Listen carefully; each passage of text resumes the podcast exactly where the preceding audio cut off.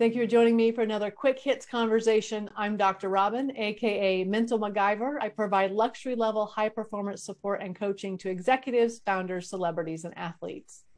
With me today, I have Jim Tam. He is the principal client director at Korn Ferry's Digital Group, where he advises organizations on how to improve their sales effectiveness through using world class sales methodology and technology. I have Stewart Wiggins. He's with Induna Advisors, where he offers fractional chief operating officer services and brings resources together to help scale your business. And I have Catarina von Maydell. She helps business leaders build disruptive business models and define key leverage points to create powerful change and impact using a process of systemic, organizational, and human evolution. The question I have today how do you maintain a poker face when it's best not to give away what you're thinking?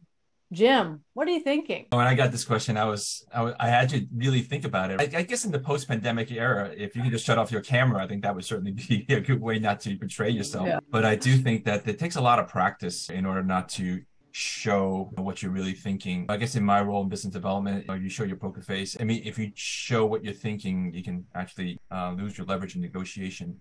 Mm-hmm. I think mm-hmm. the best way to go about doing it is if there's a way that you can prepare ahead of time of answers or questions that might be thrown at you mm. so that uh, you're not surprised by something. That's probably just, just the best way.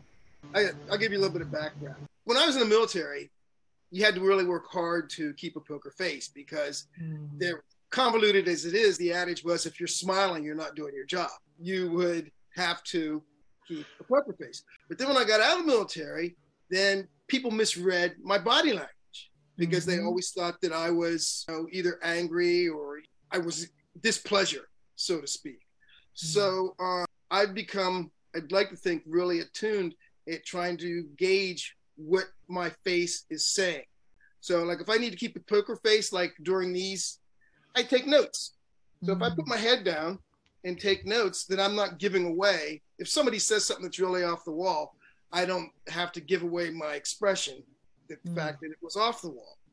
But even in meetings in that, I will I always have a notebook with me. Now, if it's a one-to-one conversation and somebody says something, all bets are off because I might give away my reaction. Catarina. So I love Jim what you said that there's times where you really absolutely have to keep a poker face. And then Stewart, you added the piece as well that there's also times we don't want to keep poker faces. And really that I think is one of the first things we have to think about when we're trying to remember or trying to figure out if we use a poker face, because it actually can be really damaging to relationships. If we need to be building trust, um, then we absolutely need to be showing what's going on inside of us. But if we do need to keep a poker face, if it is absolutely the right time, what we need to think about is where do our facial expressions come from? And as you guys, as everybody probably listening knows, it's not just the facial expressions, but it's also things like you know, are your veins popping?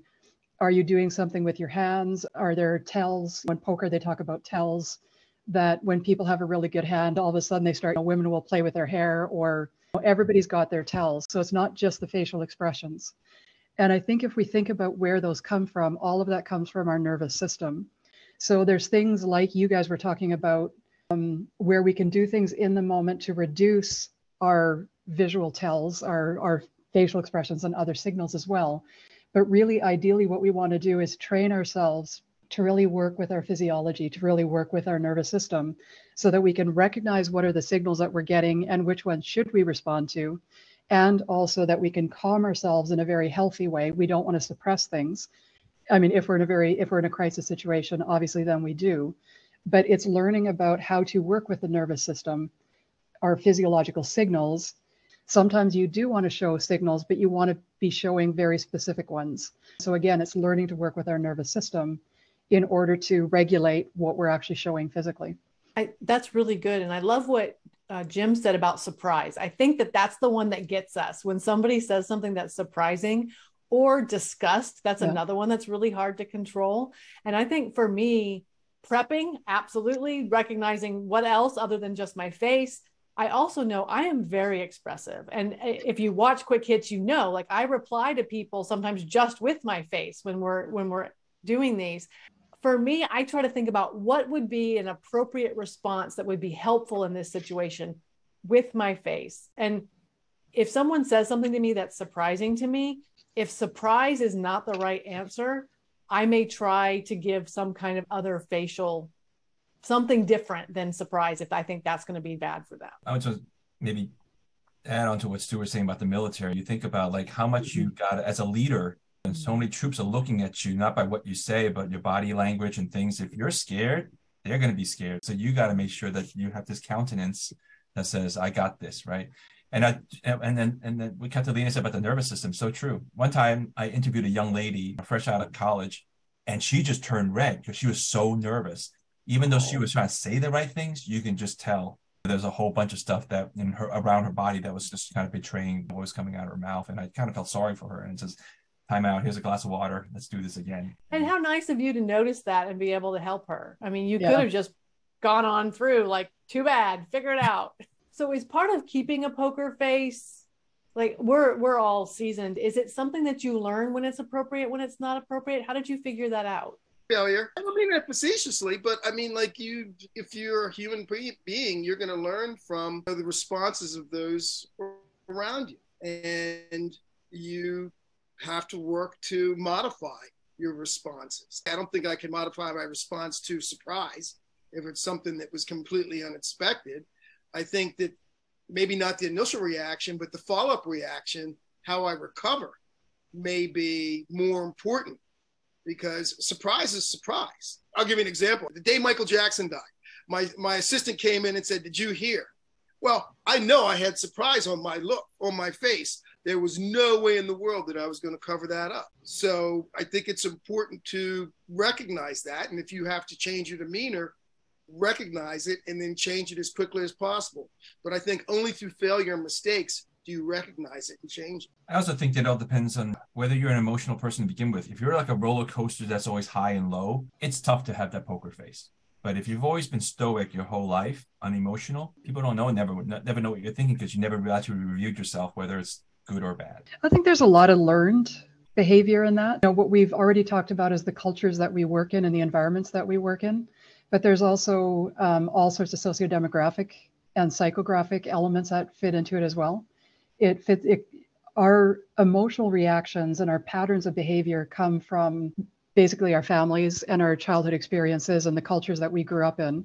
Um, so, you know, as women, we're taught that we're supposed to smile. We're taught that we're always supposed to show positive signals, friendly signals, while men often are being told you have to be stoic, you have to be strong, don't show weakness. So, there's a lot of ingrained, culturally ingrained, but there's other factors that fit into it as well that determine that sort of predetermine what our behaviors are. But the beautiful thing is, you know, what neuroplasticity and other types of research on the nervous system are showing us is we can actually change almost everything. So we can pretty well learn with the right amount of work, with the right support, we can actually moder- moderate our responses, which would include our facial responses. So I think it's very much learned. I don't believe that personality related things are genetic. Um, and that basically means that we can learn how to moderate what we're showing to the world. Do you think that you use poker face more to protect yourself or to protect someone else? I would jump in and both, say both. There's oh. times where you want to, I mean, there's a lot of times what we've already talked about on the call today is you know, if you're in negotiations, if you're a leader, if you need to convey a certain emotion in order to help the people around you, we're doing that sort of more for the group. We're doing it also for ourselves so that we can achieve our goals. But I think a lot of times we're also doing it. And Jim, this is what you and actually Stewart were both talking about is that you know, if you're a leader and you show fear, that will then spread into other people. So sometimes we need to do it to protect the morale, protect what people are feeling. And sometimes we're just doing it to be kind Mm-hmm. I will say this that I was in command before the first Gulf War. You have to bring everybody in and tell them we're going to go to war. You can feel everybody's looking at you and they're trying to gauge your body language. They're trying to gauge your words and they're not maybe necessarily hearing your words. They might be looking at your body or mm-hmm. vice versa. I think those types of things as a leader, it's important because people are going to take buy signs from you on how they should respond. So, Jim, do you think it's more for you or more for others? It's it's mostly for others, I think, because I can. Mm-hmm. I nobody knows what's what's going on in my head. I do think that everybody needs a poker face, and if so, if you haven't been able to get one, and for me, and we don't have time to talk about it, but a poker face isn't a blank stare. Mm-hmm. It can't be just it has to be something else. But I think everyone needs one as an adult, and I think it's cultivated. So thank you so much for having this conversation with me. And I look forward to speaking to each of you again very soon.